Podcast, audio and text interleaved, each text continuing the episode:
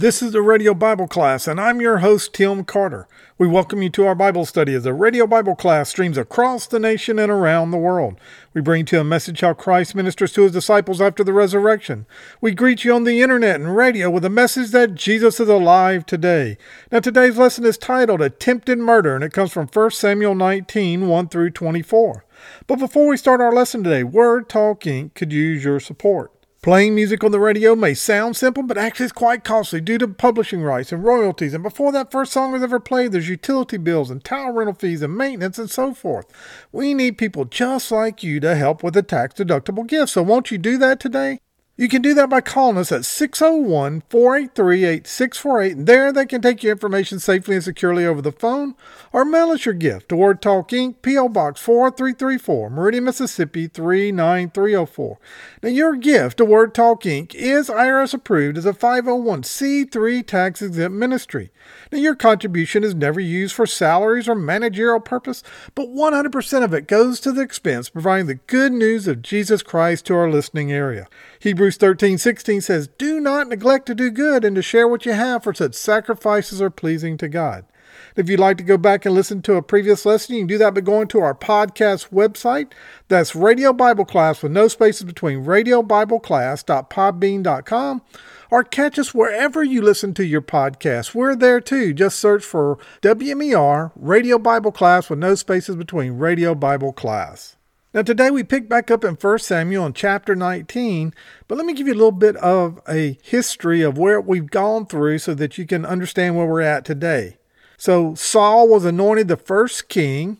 The people asked for a king so they could be like other nations, and that upset Samuel. But Samuel was told by God, Don't worry about that. Give them what they want. Anoint uh, this man, going to send to you. And so Saul started off with a lot of potential. He was a great king. But over time, he became more dependent on himself. He became impatient with God. He began to do things based on his ability and what he thought was right instead of going to God first. After several times of that happening, eventually he took the point where he even did an offering. He did a sacrificial offering when he was not supposed to. And because of that, through Samuel, God said that your lineage will no longer be king. There'll be a new king, a man after God's own heart. And then we saw that the Spirit of the Lord departed Saul. And then we saw where Samuel was told to go get his flask and go anoint one of the sons of Jesse. He went through the whole family, all the boys. None of them were picked by the Lord until he said, Is there another son? He said, Yeah, oh, yeah, we got our my youngest. He's out watching the sheep. And so he went and got him, brought him back, and that is who the Lord said. This is the one. This is the one that I want to be the next king. So David was anointed and he was to be the next king for the nation of Israel. Now, that doesn't mean that King Saul is no longer king. And so the spirit has departed him and a troublesome spirit came over him. While he was playing music to help calm down Saul, because Saul was in a rage, he had this troublesome spirit over him. And remember that David has slayed Goliath at this point, and the people had said, Hey, Saul has killed his thousand, David had killed his ten thousand, and that really angered Saul. And so Saul attempted to kill David twice. Saul took the spear that was in his hand and he threw it at David, but David was able to maneuver and not be killed. That happened twice before David left. And then we saw last week that not only was jealousy and fear the reason why that Saul was trying to kill him, but now he uses manipulation and trickery and he uses flattery. And so he uses his daughters, he offers them in marriage, hoping that the Philistines will kill David instead of him having to do it and he can keep his hands clean from killing David. But David is blessed by the Lord. And while he's out getting the bride price, a hundred Philistine foreskin, actually he gets 200, he gets twice as many the Philistines don't kill him. So at this point, Saul has no choice but to give Michal to David. This wretched king continues, though, to position himself with his own bitterness of his heart. And he's watching David as he rises, as God blesses him. And, and we finish chapter 18 looking at verse 29, where Saul was even more afraid of David. So Saul was David's enemy continuously. But yet Saul put him in charge and he continued sending him out to battle, to battle the Philistines. And he would come back with more success than any of the servants of Saul. So his name was highly esteemed. So what we learned was even though he tried to do trickery and even though he tried to lie, even though he tried to murder, God protected David. To the point where now Jonathan, his son, was his best friend. His daughter, Michal, was now his wife, and the people loved him because of his bravery and how he fought the Philistines. And with all this blowing up in his face, it is now Saul who is no longer trying to hide it. He wants to flat out kill David. Look at that with me. Turn to 1 Samuel chapter 19 and verse 1. And I'm reading out the ESV. And Saul spoke to Jonathan his son and to all his servants that they should kill David. But Jonathan, Saul's son, delighted much in David. And Jonathan told David, Saul my father seeks to kill you. Therefore be on your guard in the morning. Stay in a secret place and hide yourself, and I will go out and stand beside my father in the field where you are. And I will speak to my father about you. And if I learn anything, I will tell you. And Jonathan spoke well of David to Saul and his father, and said to him, Let not the king sin against his servant David, because he has not sinned against you, and because his deeds have brought good to you. For he took his life in his hand, and he struck down the Philistines. And the Lord worked a great salvation for all of Israel. You saw it and rejoiced. Why then will you sin against innocent blood by killing David without cause? And Saul listened to the voice of Jonathan. Saul swore, As the Lord lives, he shall not be put to death. And Jonathan called David, and Jonathan reported to him all these things. And Jonathan brought David to Saul, and he was in his presence as before. Having tried and failed twice to kill David himself, and having failed to have David die at the hands of the Philistine, Saul took a more direct approach. He ordered his son Jonathan and all his servants to kill David. No tricks, no flattery, no trickery, just straight out ordered to kill David. Jonathan told David to hide while he talked to his father to see if he intended to have him murdered on sight. And I would agree with most of the commentators that he was passionate and it hit home while Saul was having a sane moment. He knew Jonathan was right, so the king swore an oath in God's name that David would not be harmed. Jonathan believed his father's vow, and David believed Jonathan. And so David comes back into Saul's court. How do we apply this little section of scripture to us? Well, first, if you're Jonathan, what would you do? Saul's the king, and you're supposed to obey the king. Not only that, but Saul's also your father. You're supposed to obey your father.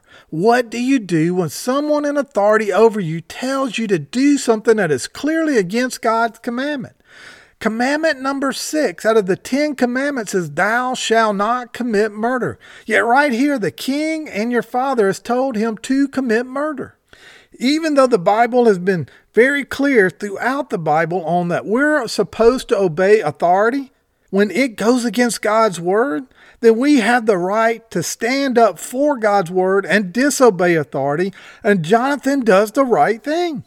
Jonathan obeys the higher authority of God he obeys God rather than his father or the king.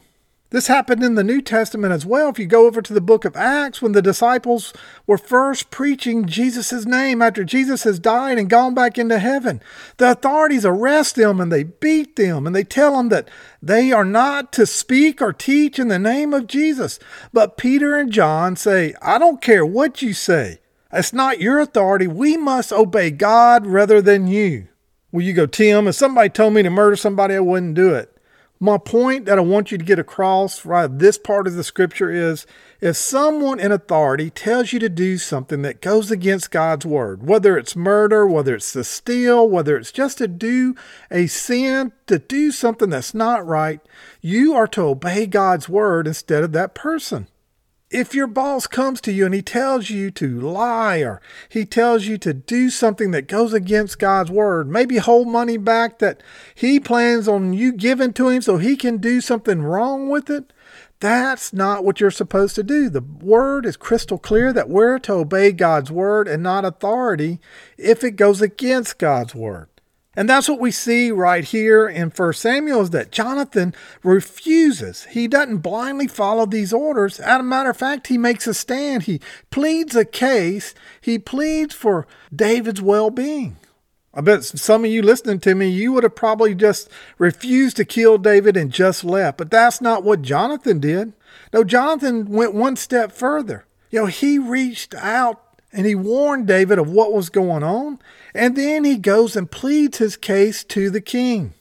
That might catch one or two of you by surprise because Jonathan had more to gain by letting David be killed than protecting him or even being a trusted confidant, being someone that would speak up for him. Jonathan would be the next heir to the throne if David gets taken out of the picture. But that's not what Jonathan does. Jonathan goes the extra step here. He not only refuses to kill David, he also puts himself at risk by confronting Saul. He gives Saul three reasons why he should not kill David. First, David's innocent. We know that. But Saul is jealous and he's mad and he's furious and he's fearful of David. David has been a great benefit to you, Saul. That's the second thing he says to him. And then the third thing he says, Saul, you would be committing a serious sin before the Lord if you do kill him. He's innocent. So Jonathan is persuasive and Saul is convinced, at least for now. And so Saul takes an oath and says, I'm not going to kill him. I'm not going to put him to death. Actually, Jonathan does what the book of James tells us to do. In James chapter 5, it tells us that if one of us should wander from the truth, someone should bring him back. And says, Remember that whenever your brother sins, go out there and confront him and talk to him and try to bring him back. So, as a Christian, you not only need to be reactive, but you need to be proactive. You need to go out and take a stand, and you need to help a brother that is sinning and help them come back. Now, remember, make sure you have your life in order first because that's the first thing they're going to point out. Well, that was attempt number one. Look what happens in attempt number two. Look at verses 8 through 10 with me. And there was a war again, and David went out and fought with the Philistines and struck them down with a great blow, so that they fled before him.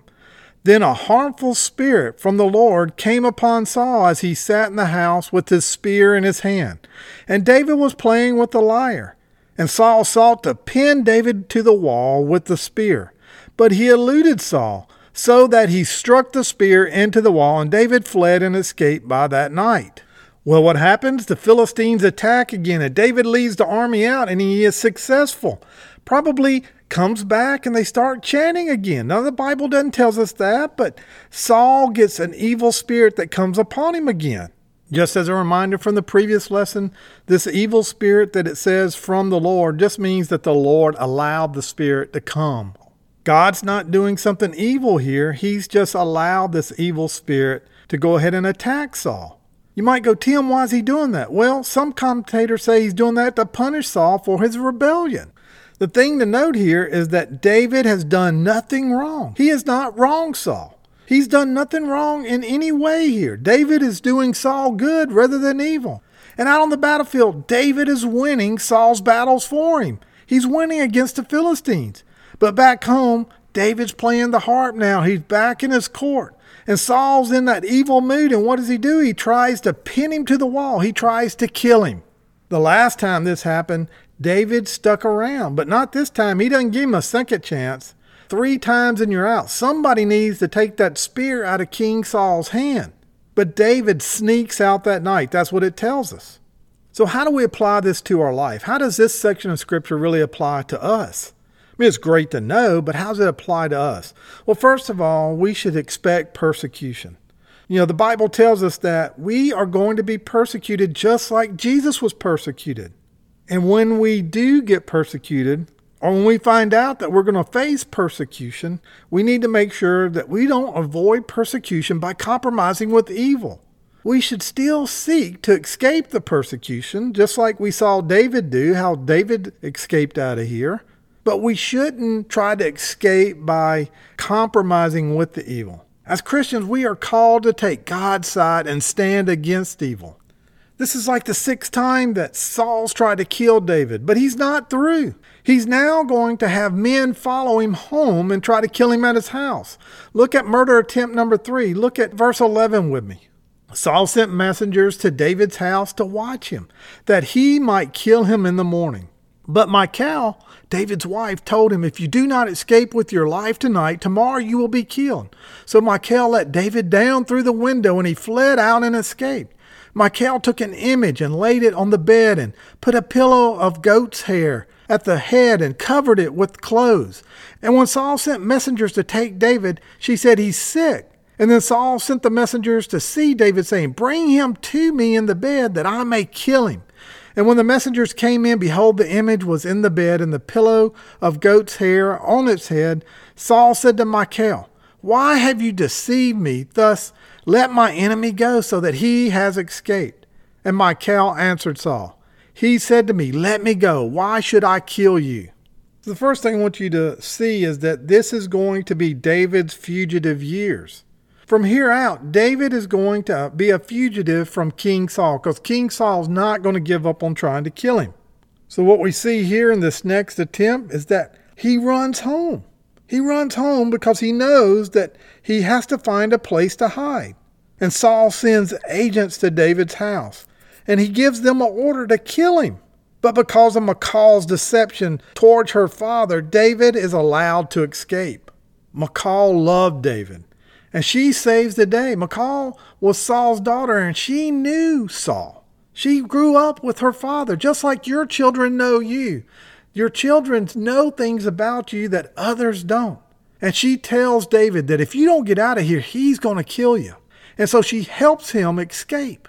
Michal knew it was more than just getting out a window, that she had to somehow fool the people, these agents that were coming. So she took and made an image of him by using goat hair and by using some type of uh, image or some good luck charm or something, some idol of some type. She laid there in the bed and then she put hair on it. And so then the people come and they kind of see it. She tells them that he's sick. And so the agents go back to Saul and tell him, well, he's sick in bed. This just shows you how much Saul wanted him killed. He says, Bring him to me in the bed that I may kill him. Now, this means Saul was not taken by his daughter's deception. Everybody was fooled. This just shows the depth of Saul's hatred for David. He wanted to deliver the death blow himself.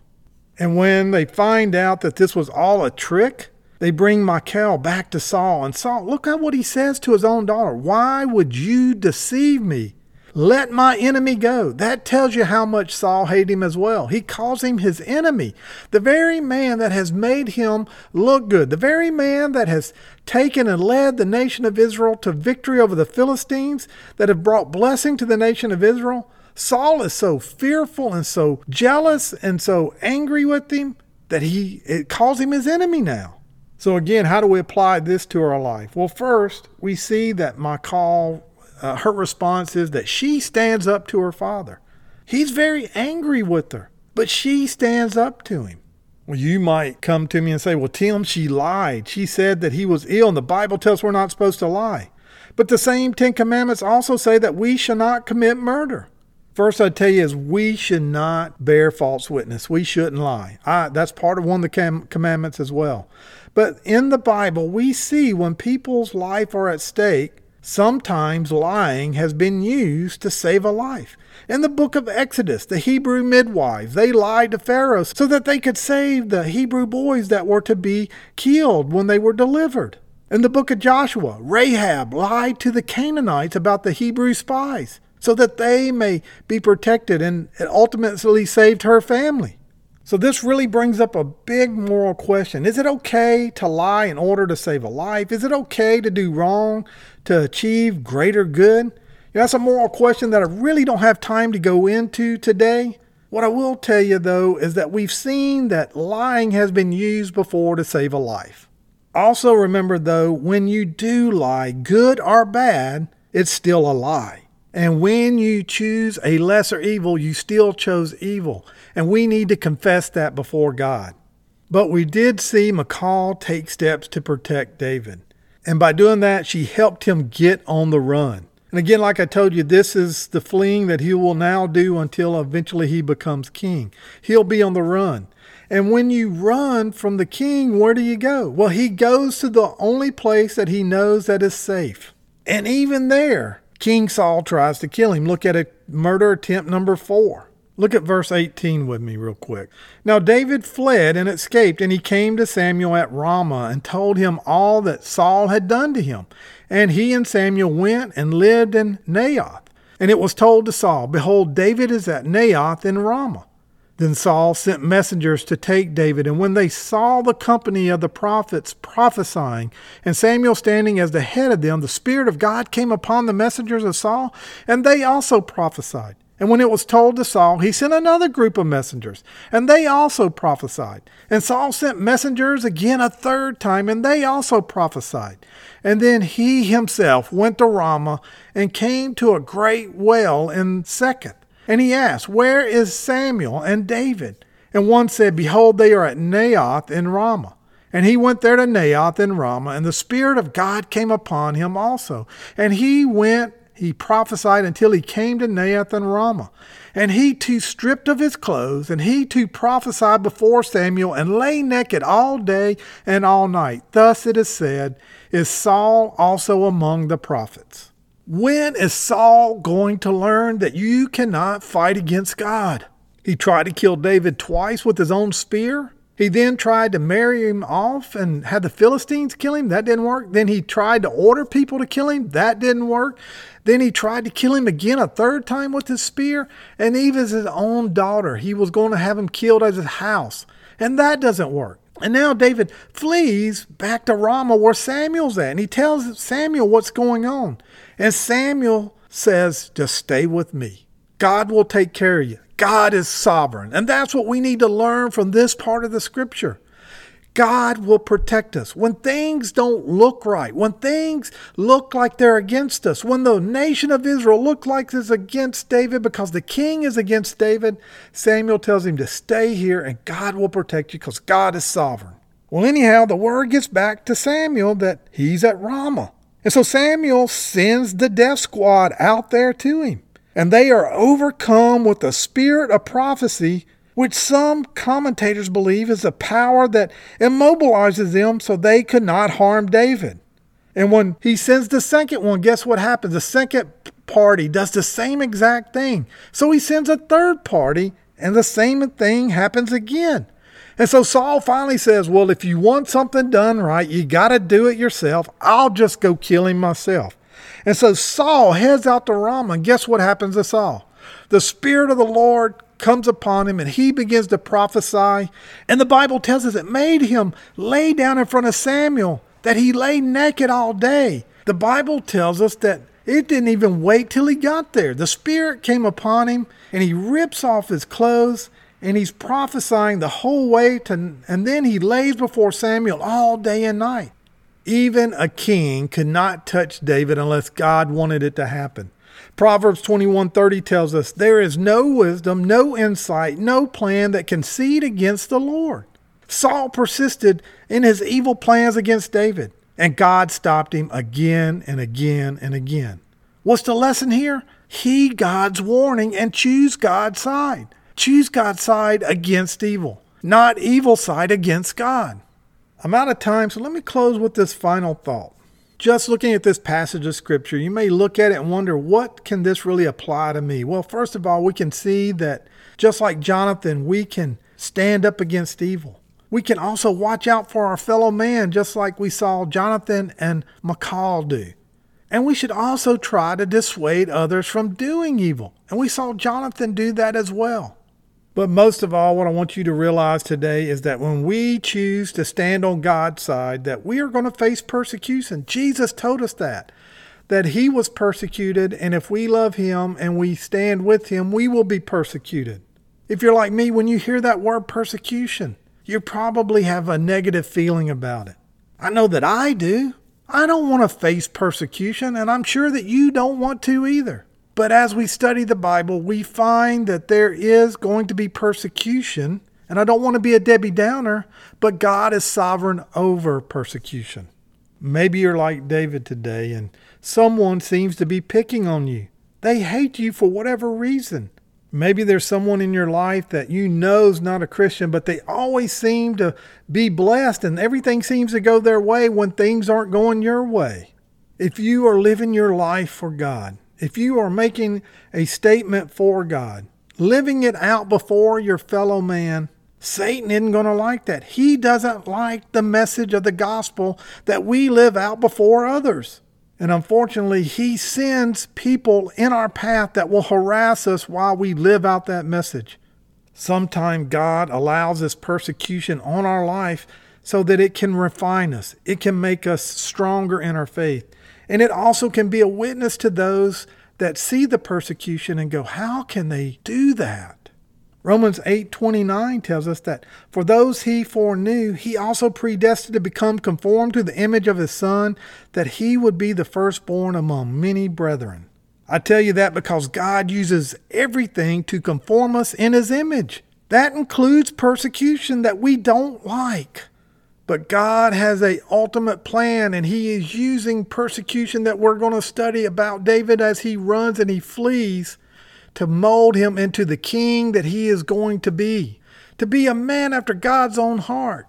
Don't you want to be like David? Don't you want to be a person after God's own heart? Then don't run from persecution. Make a stand. Stand for the Word of God. Study the Word of God. Some of the very things that have honed my character and my ethics were things that I would never have chosen that came into my life. But God uses that to conform us in His image. God wants to do that so we become more dependent upon Him. That's a good thing. I think about Job and the suffering he went through and what it led to a deeper relationship with God. Job had heard a lot about God, but while he was suffering, he experienced God in a personal way. Job became a changed man. He wants you to be totally dependent on Him. And sometimes persecution is that tool. So, whatever you're going through today, God is wanting you to be closer to Him. He's allowed it so that you will turn to Him. Turn to Him. He has the answer. He will protect you. He has His promises that He will keep. So, today, whatever you're facing, give it to God. Start walking closer with Him. Hang on to His coattail if you will stay in God's Word, if you will pray fervently with Him, it will build a closer relationship just like it did with Job. Do you believe that God is good all the time and all the time God is good? Because if you do, then you understand that, that He has the ultimate purpose and wants something good for you. And everything He does is for the good, even though we may not understand it at that time. Pray and allow God to make you more like Christ each and every day. Pray that God will give you more faith, that you wouldn't doubt Him, but you would walk more boldly in Him. Will you do that today? Let us pray. Dearly Father, we come before you today, Lord. We thank you for this time together. Lord, in this part of the scripture, sometimes we wonder where is the goodness of God? Why would God allow someone evil to attack a good man, a man after God's own heart? And we see time and time again how Saul has gone after David.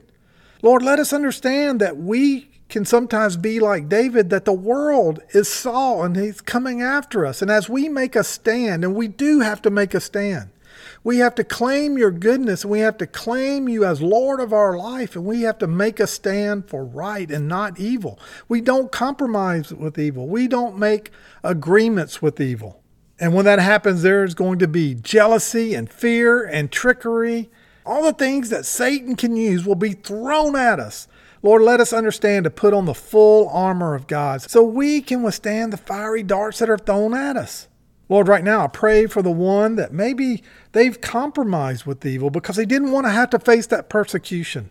Instead of making a stand, they just compromised with it and said, I'll just make it right later. Lord, I pray right now that they would ask for forgiveness and that, Lord, they'll make a stand. Sooner or later, we have to draw a line in the dirt and make that stand. Lord, I pray for the one that doesn't know you, Lord, right now, that they would just ask you to be Lord of their life. Lord, that they would admit they're a sinner. Lord, they would believe on the finished work of the cross and how you overcame death. And Lord, they would confess with their mouth that you are Lord. Lord, they would follow after you. Lord, right now we thank you for all the blessings you give this ministry. Lord, it's in your name we pray. It's in Jesus' name. Amen.